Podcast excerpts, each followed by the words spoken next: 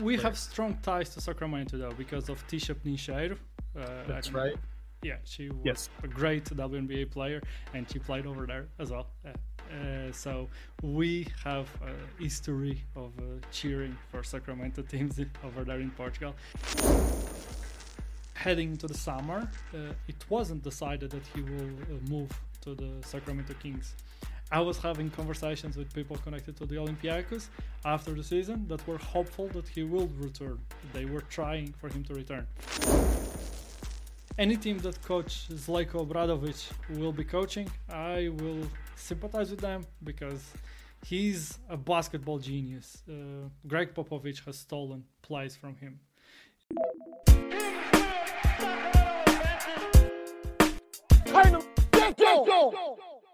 Welcome to the Kings Cast. It's daily. Today's guest is Andre Lemos, the host of the Sports Ethos EuroLeague podcast.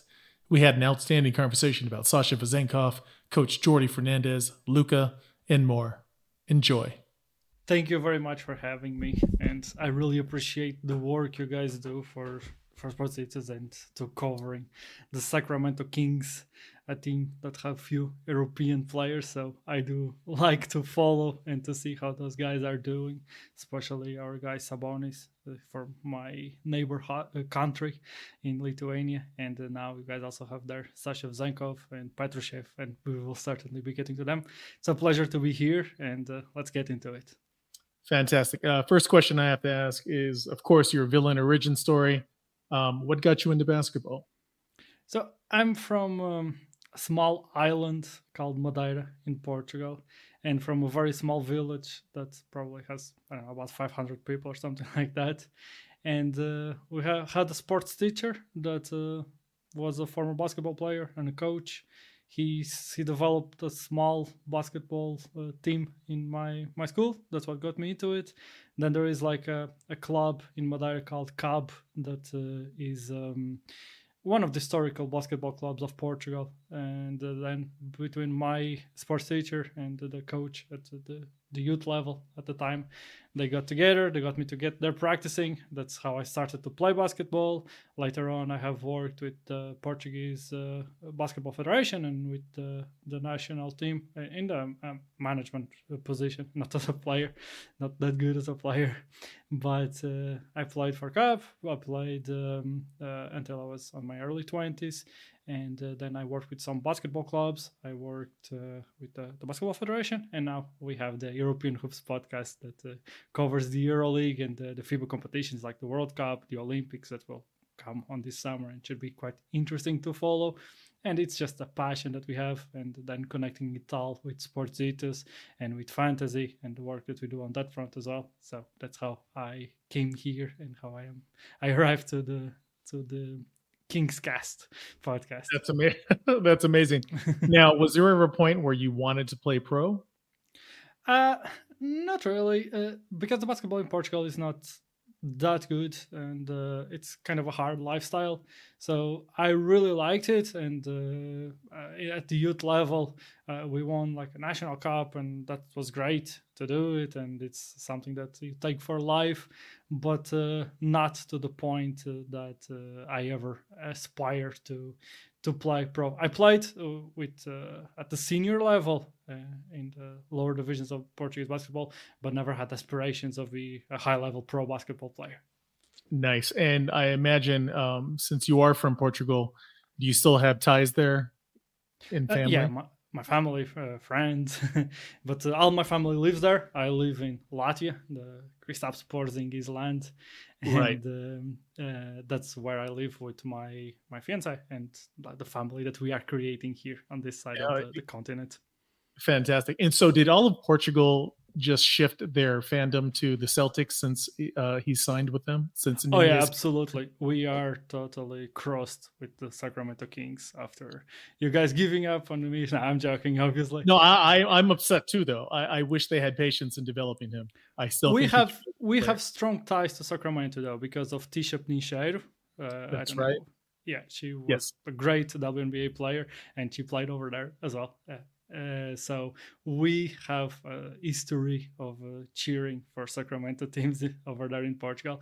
And when Neemias got uh, drafted and uh, got into the NBA, he was the first Portuguese player uh, getting to the NBA.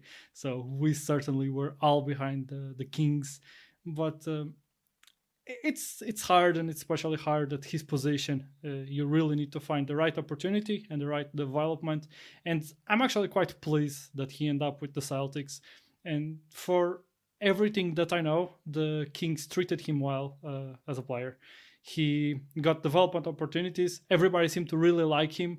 Uh, there just never was the, the belief that he would become uh, um, a permanent rotation player within the team. And um, even that in the way that they went about uh, this season, they gave him a contract that will be have the guarantees that will be the equivalent of uh, of what he was making before. So they treated him well on that front, and it's good to see teams taking good care of players. And uh, then he just moved on and ended up in a very good situation. I think that later in the season, uh, he now is injured, but later in the season he will end up having some opportunities to play. Uh, team can use a player like him, and um, if he is able to find the the right situation, I do think he can develop into a, at the very least a backup center in the league. That uh, he oh, has sure. a good skill set to be a defensive anchor, and he also has some passing ability, some good vision. He he can he can uh, thrive in the NBA this season he already had some proposals and uh, from Partizan at least to come and play in the EuroLeague. So he have many opportunities to continue to, to play at a very high level and to develop his game. So no hard feelings. yeah, I, I, honestly miss the the Portuguese fans on my timeline and when I'm watching league games, all the comments in YouTube chat. It's hilarious and, and I love it, but I, I, I miss them. Um, so what, who were your favorite players growing up? Uh, so I'm uh, Gregg Popovich and a San Antonio Spurs fan, and uh, Tim Duncan and Manu Ginobili are by far my two favorite players. When I was growing up and starting to play basketball, uh, it was the years that uh, those guys were doing magic in the NBA and following them and uh, the way that they played and uh, the style of playing that they have made them by far my my favorites and made the San Antonio Spurs kind of my my team that uh, I tend to to cheer for. Are you happy that Wembanyama uh, got drafted by them? Oh yeah, of course, of course. the, yeah, no, he's he, so fun to watch. Yeah, he's just incredible and more. I I, I love basketball and I love uh, skills of the players and the way that players play, but uh, I love people more than anything else. And he just has the right mentality and that comes from many many years ago. I started to to to watch him and to see him and hear about him since he was like 16 and then he has the world cup where he has a great great final against chet and that's now we have that uh, very very fun rivalry between those two great players and incredible players because they don't even make sense to to watch on the court on the court it, it because does. of what they are able to do. They and, look like uh, creative players for sure. Yeah. And it's it's the off the court it's uh, the hard work it's do all the little things that makes him special. And of course the, the size the skill set the, the ability the movement all of that is special but uh, the off the court is what elevates him to that can turn him into a unique player and a historical player. Of course, we hope for, for the best and for everything to, to go well and for him to continue to develop, but the first indications are quite good. Uh, absolutely. And then even now, in, in, just his first month in the NBA, have you seen uh, improvements to his game since he was in Europe? Yeah, I was so impressed with the way that his game improved since uh, summer league. Not because of the way that he played in summer league. Summer league for him was a bit of a, of a show. He arrives there after having a very long season. Uh, he was able to contribute for his team to reach the, the French finals where they weren't supposed to be. They weren't uh, the one of the top two teams. Uh, they end up as one of the top two teams, but they had some some injuries of relevant players, and they weren't expected to reach the finals. They they were supposed to stay in the semifinals. And so he had a longer season than expected. And he arrives at the summer league tired, and uh, all the median and all the temptation that uh, he was dragging. It, uh, it wasn't uh, the, the summer league game itself wasn't nothing uh, to take too much from it, but um, the way that he improved uh, he's stronger now and um, just the finesse on his game he's starting to he's way more polished than he was three four months ago and that was very impressive to, to see how fast he was able to improve. He still, still does a lot of mistakes but he has he's humble and he's willing to learn and he knows that he needs right. to to improve. And despite he's still doing a lot of mistakes he just improved immensely and so fast and that was truly impressive to, to watch yeah, I'm so impressed with his feel for the game. Uh, I think his passing has even improved. And I even saw it because I was at his first summer league game that most people didn't think was great. But when you see him in person, just seeing him uh, give his drop off passes when he was driving in the paint, it, was impressive. And then now I think his passing is even better. And I just love the two man game between him and Sochan. It's really fun to watch. Yeah, another European player. So yes. can the Polish player, and uh, he can also be be interesting. I wonder how in the long term they will do about uh, shooting and spacing and uh, what will work the best. But uh, but they can be quite of a, a, special pairing and they can work very well uh, together in the in the long run. But um, yes, Wemby he he can do it all. He can do a bit of everything and. Um, he always had the passing instincts and he always looked to, to make the right pass. But um, I always expected to see him thriving with the spacing uh, of the, the court of the NBA because the way that he moves and the, how much court he can cover with his length and size and mobility, uh, the game would always uh, suit him and suit uh, what he does. And uh, that is just translating very, very fast. It's it's amazing to watch. um, besides Victor, uh, what other European players do you follow in the NBA? Oh, okay. So uh, guess what? Uh, Jokic and Doncic, they're quite good and quite pleasant to watch. No surprises there, uh, especially Jokic. I when I watch him playing here, I never imagined the player that he would become. Not because you you didn't saw the his ability to shoot, his ability to pass, his vision that was always there. But his ability to impact the game and the way that he reads the game that's quite unique and it's it's beautiful to watch. It's very pleasant to watch. Luka is uh, also like he's an incredible basketball player and um, he talks a lot he's constantly talking and he gets distracted from the game so many times but at the same time he just he does it and he's very very hard to cover very very hard to stop. And he just he's able to to put teams that are not as good and we saw that for example in the world cup that slovenian team that uh, some years ago had won the eurobasket. This team is way worse than that team that won the, the eurobasket was. And just because he's there he's able to to elevate any team that he is on to to be a competitive team that you need to account for that can beat any any other team in any given day even if they are not favorites so obviously those guys but a guy that I particularly like, and I think he might be uh, finally having a, a, good season, and it's actually connected with the Kings. It's Bogdan Bogdanovic. He Boggy is an incredible basketball player that uh, when he moved to the NBA, uh, the load of the games of the NBA that is higher than the, the game in Europe, and uh, his knee injury, it really, really got on the way. He's an extremely smooth player. He's he's badass. He can, he cannot be disturbed. He will do get what he wants in a basketball game.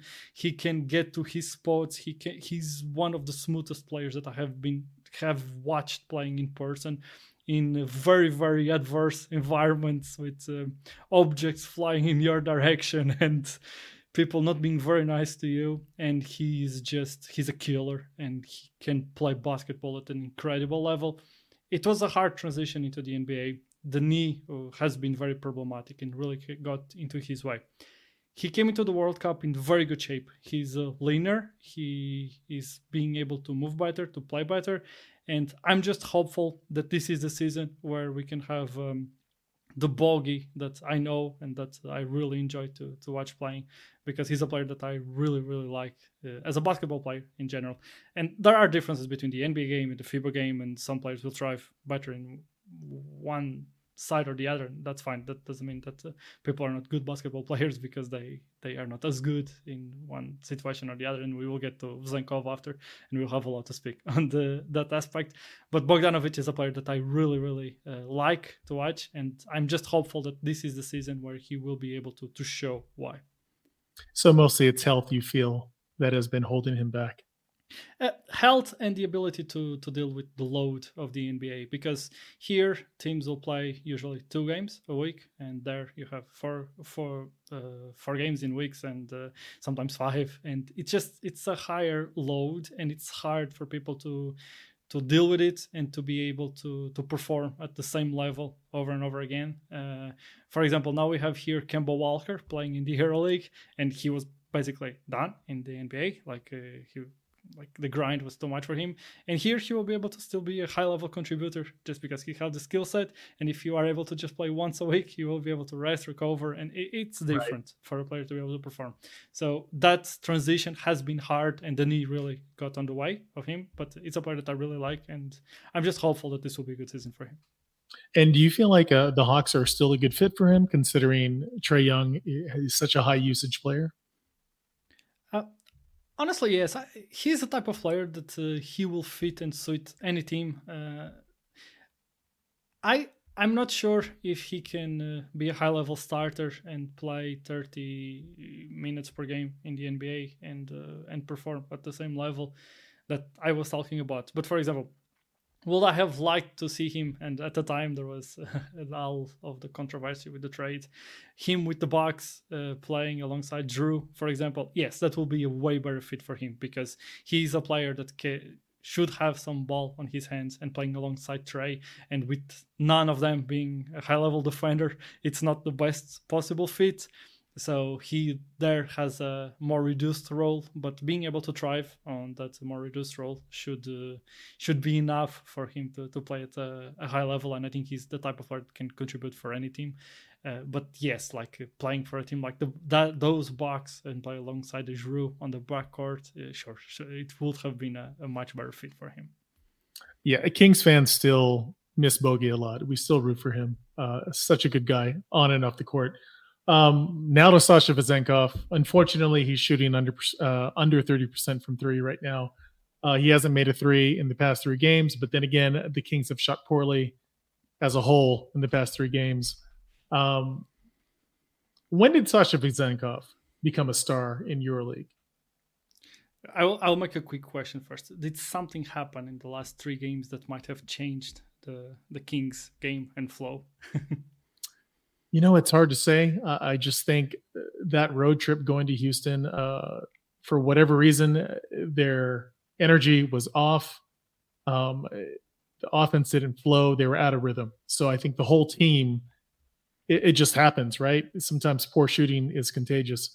So yeah, it's hard to say. He didn't even start. I mean, he didn't even uh, play last play, night. So yeah. it's it's difficult to say.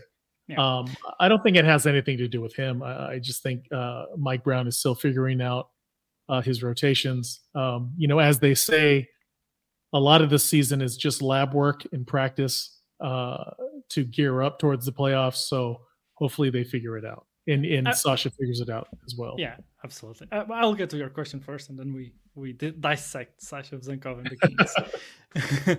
now, but uh, jokes aside, uh, Sasha he he played for Barcelona and then uh, he found his ho- home in Olympiacos in Greece. And I would say that three seasons ago, probably, and from the top of my head, I hope I'm not uh, mixing uh, data right now, but I think that three seasons ago, uh, it's when we started to see that Sasha Vezenkov will be a top tier player in the EuroLeague. Last season was the the one that he really the step to be uh, a number one player in the EuroLeague.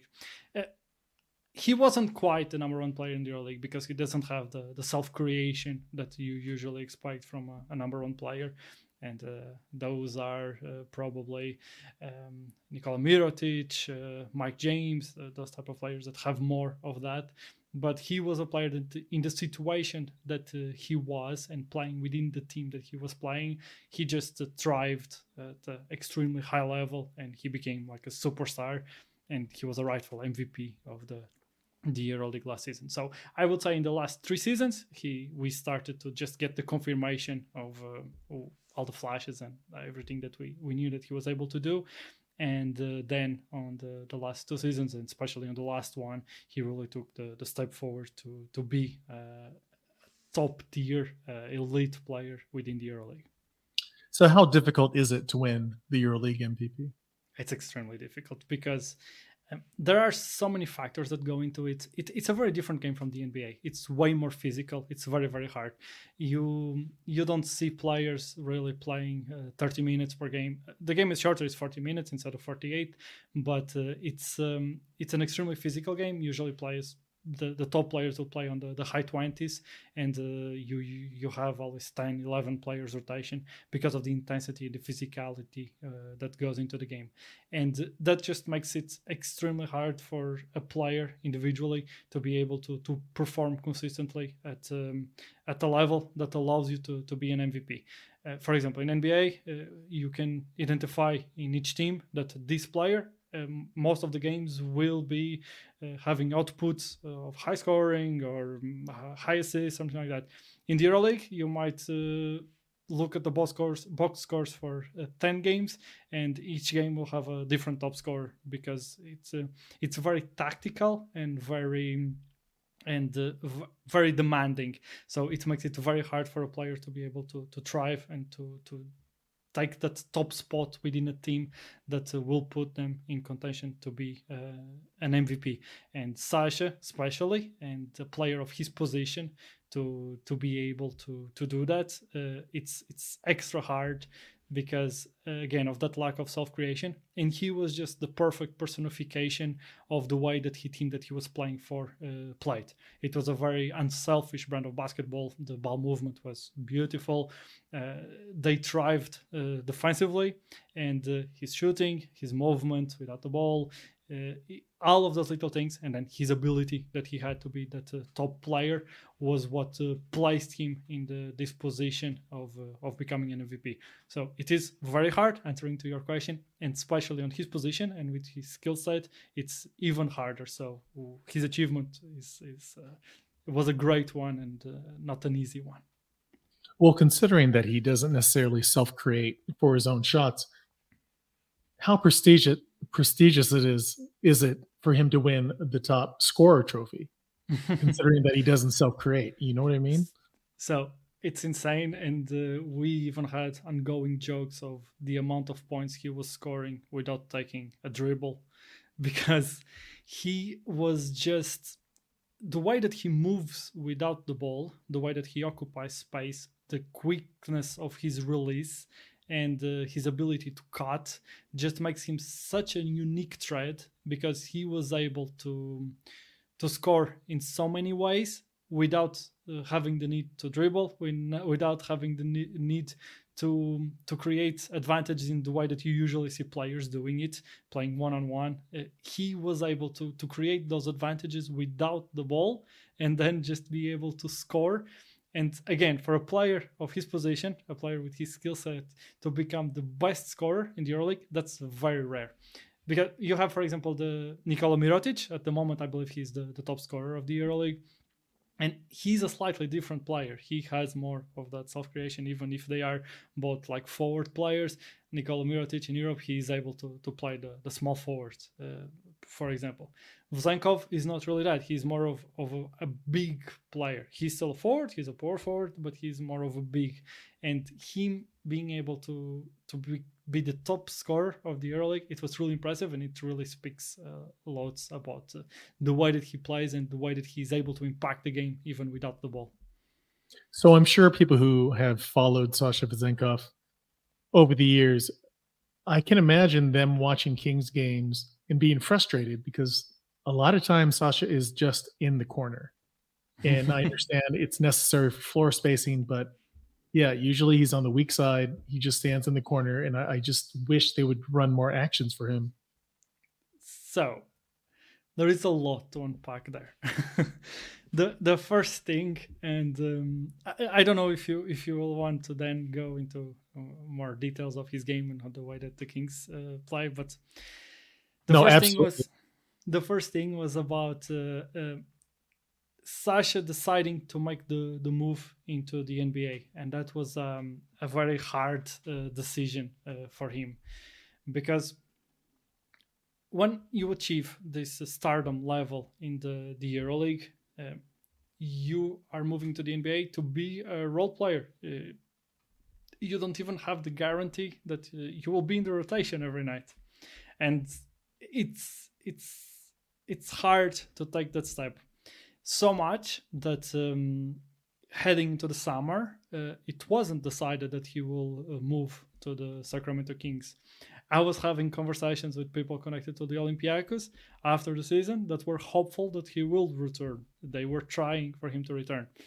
And I believe that initially the, the contract offer was a, a two year contract, one plus one, I believe, with the team option on the second season.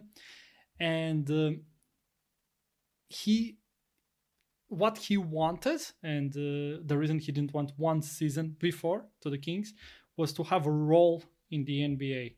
And he just uh, what put the Kings offer over the top and make him make the decision to get there was him getting the third year guaranteed. And uh, because then uh, it that's where the EuroLeague cannot compete with the NBA because money wise it's just uh, to advantage of an of an offer uh, what he got.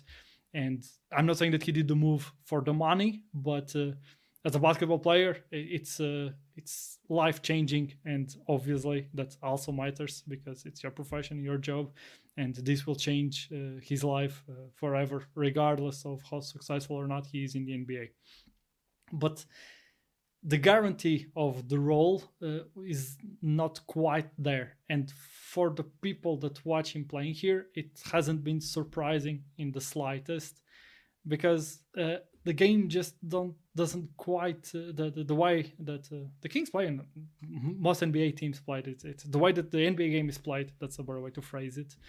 Uh, it's not the most suitable for uh, for a player like Sasha Vezenkov. Uh, the, the NBA game, despite having uh, a lot of space in the in the court and the court being way bigger, it really lacks some movement, and many times it um, they resource to one-on-one actions, and the, the spacing is seen as having good shooters. Uh, spaced on the floor to, to be able to, to shoot and to score. And Sasha is mostly a, a movement player. Uh, is a player that will thrive with cuts. Is a player that will thrive with uh, finding spaces within an offense that is making the defense to, to move and to, to create advantages for him to be able to succeed. For him to be a static uh, corner uh, three point spacer or to, to, play in that situation, it's not uh, ideal. It's not the position that he will thrive or that his game is more suited for. So it hasn't been particularly surprising that it has been rough in the start. But at the same time, uh, I'm just sure that um, he's uh, so good within his skill set and his shooting is so good that he will adapt and uh, he will just be able to to impact the game at some level, even if uh, in a backup role, even if in reduced mi- minutes.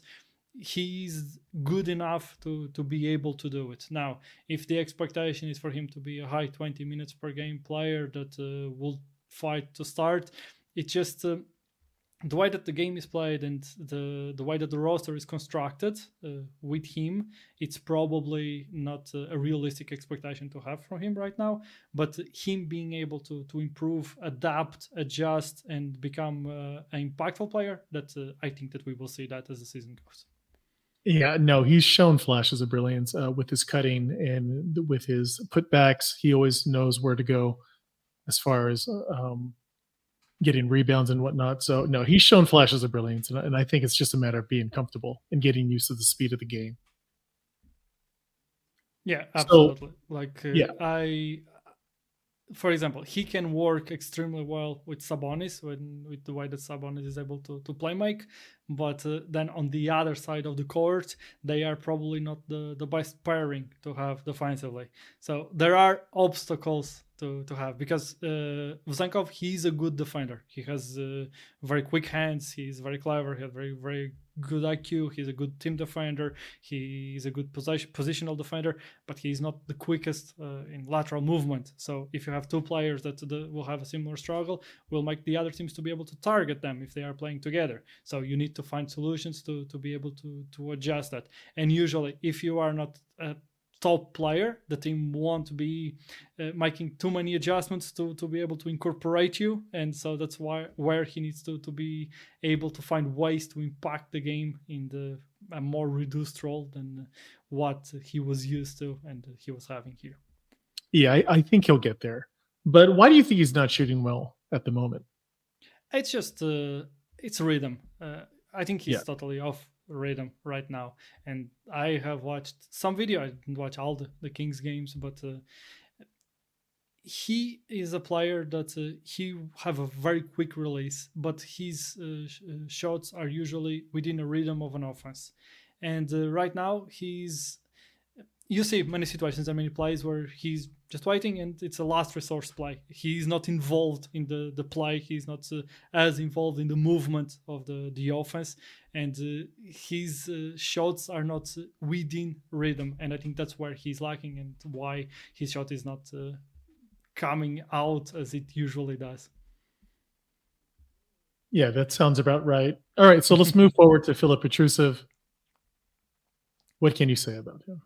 So Petrusev, he was a player that last season was his first uh, big season in terms of uh, forming himself as a, a, higher level player or uh, a young player with uh, potential that showed the ability to to play the game of basketball at a very high level after having some rougher seasons before that one his length and mobility, uh, his size and mobility is what makes him a special player because he has the ability to stretch the floor, he has the ability to run well for his size, he he's able to play in transition, he's able to play with his back to the basket, he's able to play a little bit with his front to the basket, and, and he's a player that. Um, in the right situation and the right development, he might be able to become um, an NBA player but I was uh, quite surprised with his decision to, to try to give the jump into the NBA and uh, not to stay and try to affirm himself as a, a star in the EuroLeague, where I think the game is way more well suited for him than the NBA game, because he at the moment he probably is more of a power forward without the lateral quickness uh, to be able to defend NBA forwards. So that's something that he will struggle probably the best path for him is to to be able to to get stronger and to be able to play the five and to be a backup five with an interesting skill set with his ability. He has a size and he contests some shots well. He has a good timing to contest shots, even if he's not like the best rim protector of all. He's not won't be a defensive anchor, but uh, he has the ability to do it but uh, he needs to get stronger to just be able to to play the five and then with his uh, floor spacing uh, i think that's his path to eventually to to be able to become a, a rotation nba player. So at his peak and let's just say he develops as much as he mm-hmm. can um, what do you think his best case scenario is as far as an nba comp? What player could he possibly play like?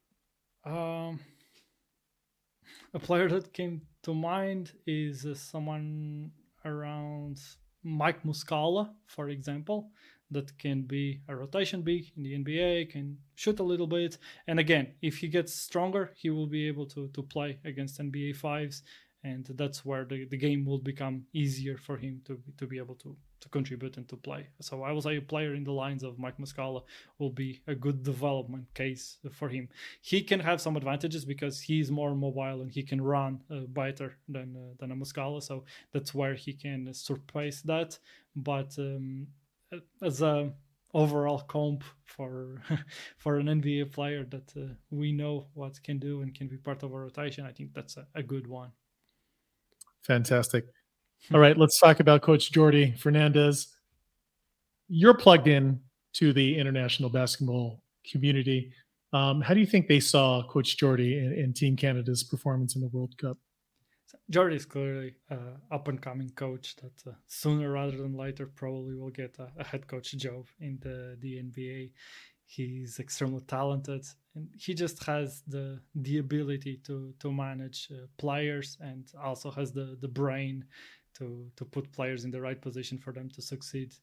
Talent wise, uh, it wasn't surprising for Canada to be a team fighting for medals medals in this World Cup, but um, a, big thing in this type of international competitions is continuity and usually uh, teams like canada united states don't have as much of that continuity and that's where even if they are more talented and have very individual players that's where they sometimes struggle because the game is different from the NBA game, and uh, the lack of that continuity sometimes gets on the way and uh, is an obstacle for for those players and for those teams to, to be able to succeed and to, to conquer medals.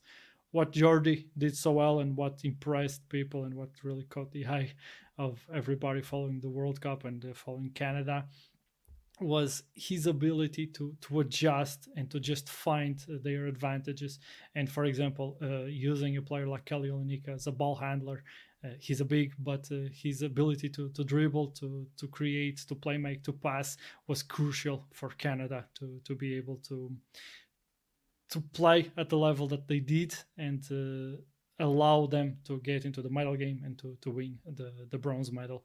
That was impressive achievement for them, and it it was a clear mark on the, where the Canada basketball program is going. They are asking their players to have a commitment, to have a longer term commitment to, to their basketball. And Jordi is just uh, the right man for the job because it wasn't perfect a World Cup for him. Uh, there was usually some some players, and sometimes the the rotations might uh, not have been the best for and for every given situation. But he was just able to pick a player uh, team with uh, several uh, with very good players and just make them play in the way that will allow them to compete for medals. And that's uh, where the the high level coaches make their money in this type of competitions. And he really was able to thrive and to show that he has that ability to manage uh, the the egos of the players and uh, just get the most of every single one of them. And he really did it at a very high level in this competition. And he's an up and coming head coach that uh, probably very soon will be getting a head coach job in the NBA and I think he's uh, he's at that level and he will be quite successful at that level. Yeah, I keep telling everyone um, after this season, we could probably say goodbye to Coach Jordi. We'll miss him a lot because he sh- is definitely going to be a leading candidate for for a lot of head coaching gigs in the NBA. Um, who's your favorite team in your league? Wow, that's a great question. So, I don't have a team that I cheer for. Uh, I oh, have uh, I I'm literally as neutral as it gets. But uh, any team that coach Zeljko Obradovic will be coaching, I will sympathize with them because he's a basketball genius. Uh, Gregg Popovich has stolen plays from him. Uh, Nikola Jokic last season was watching um, his um, his clinics and calling him and giving him and exchanging ideas with him. He's one of the biggest basketball genius ever. He is a innovator and a, a, a coach that has impacted the game of basketball at the highest level. So I guess any team that he's coaching, I will uh, want to watch them because I like basketball genius and, and brilliant minds as, as his. That's fantastic. So you just love basketball in general, and you yeah, love the exactly. sport. That's yeah, I mean, that's how I feel about um, the NBA. I mean, if the Kings weren't my team, I don't think I would have another team. you know what I mean? I just love watching the, the sport in general. It's fantastic. So, last question uh, before I let you go: start, bench, G League, Nikola Jokic, Luka Doncic, or Giannis. No, Where you'll get me to trouble. that's that's too hard. Uh, well, okay, okay, okay. So Jokic is starting. Like, I mean, okay. he has to. Yeah, I will get into trouble with the other two. I think people can. We can leave it at that. I no, no, no, no, no. It's okay. okay, so uh, I, I know. Okay, so Jokic is starting. Um, Luka Doncic maybe will be one of uh, now has the chance to turn into one of the most dominant, if not the most dominant, basketball player of the next uh, five to, to eight years. But his only defect is to sometimes get distracted uh, with uh, during the game of basketball with things that uh, maybe he shouldn't. So I'm sending him to the G League for some maturing, and uh, I'm benching Giannis. That's a great answer, honestly. and you know what? I have not watched Luka this season, so I haven't seen him. I don't know if he's complaining to the refs like he did last year. Yeah, so we'll see. Man, I, I, really appreciate you coming through, and uh, we should probably talk again if uh if and when Sasha has a breakout game or something like that. And, sure, and, it'll be a pleasure. It yeah, will happen sooner rather than later. It will happen. Yeah, I appreciate this. Yeah, Garrett, it was a pleasure, and uh, continue the the great work you are doing with uh, the Kings cast. It has been a pleasure to follow, and it's one of the best ways that uh, I have to follow the Sacramento Kings team. I try to follow as much as I can from all the teams because of uh, all the work that we do from the fantasy side, and uh, you you have been a great source of information and a, a great and fun way to follow the Sacramento Kings, and I, pre- I appreciate that. Oh man, thank you so much. Thank you for the kind words, and and take care. I'll see you on the timeline. You got All right, it. thank you, Andre. Appreciate Bye. you. Without the ones like you, who work tirelessly to keep things running, everything would suddenly stop. Hospitals, factories, schools, and power plants, they all depend on you. No matter the weather, emergency, or time of day, you're the ones who get it done. At Grainger, we're here for you with professional grade industrial supplies. Count on real time product availability and fast delivery. Call clickgrainger.com or just stop by. Grainger for the ones who get it done. You know, when you're listening to a true crime story that has an unbelievable plot twist that makes you stop in your tracks? That's what our podcast, People Are the Worst, brings you with each episode. I'm Rachel. And I'm Rebecca. We're identical twins who love true crime cases that make you say, didn't see that coming, and we hate the people responsible for them. Listen to People Are the Worst now on Apple, Spotify, or wherever you get your podcasts.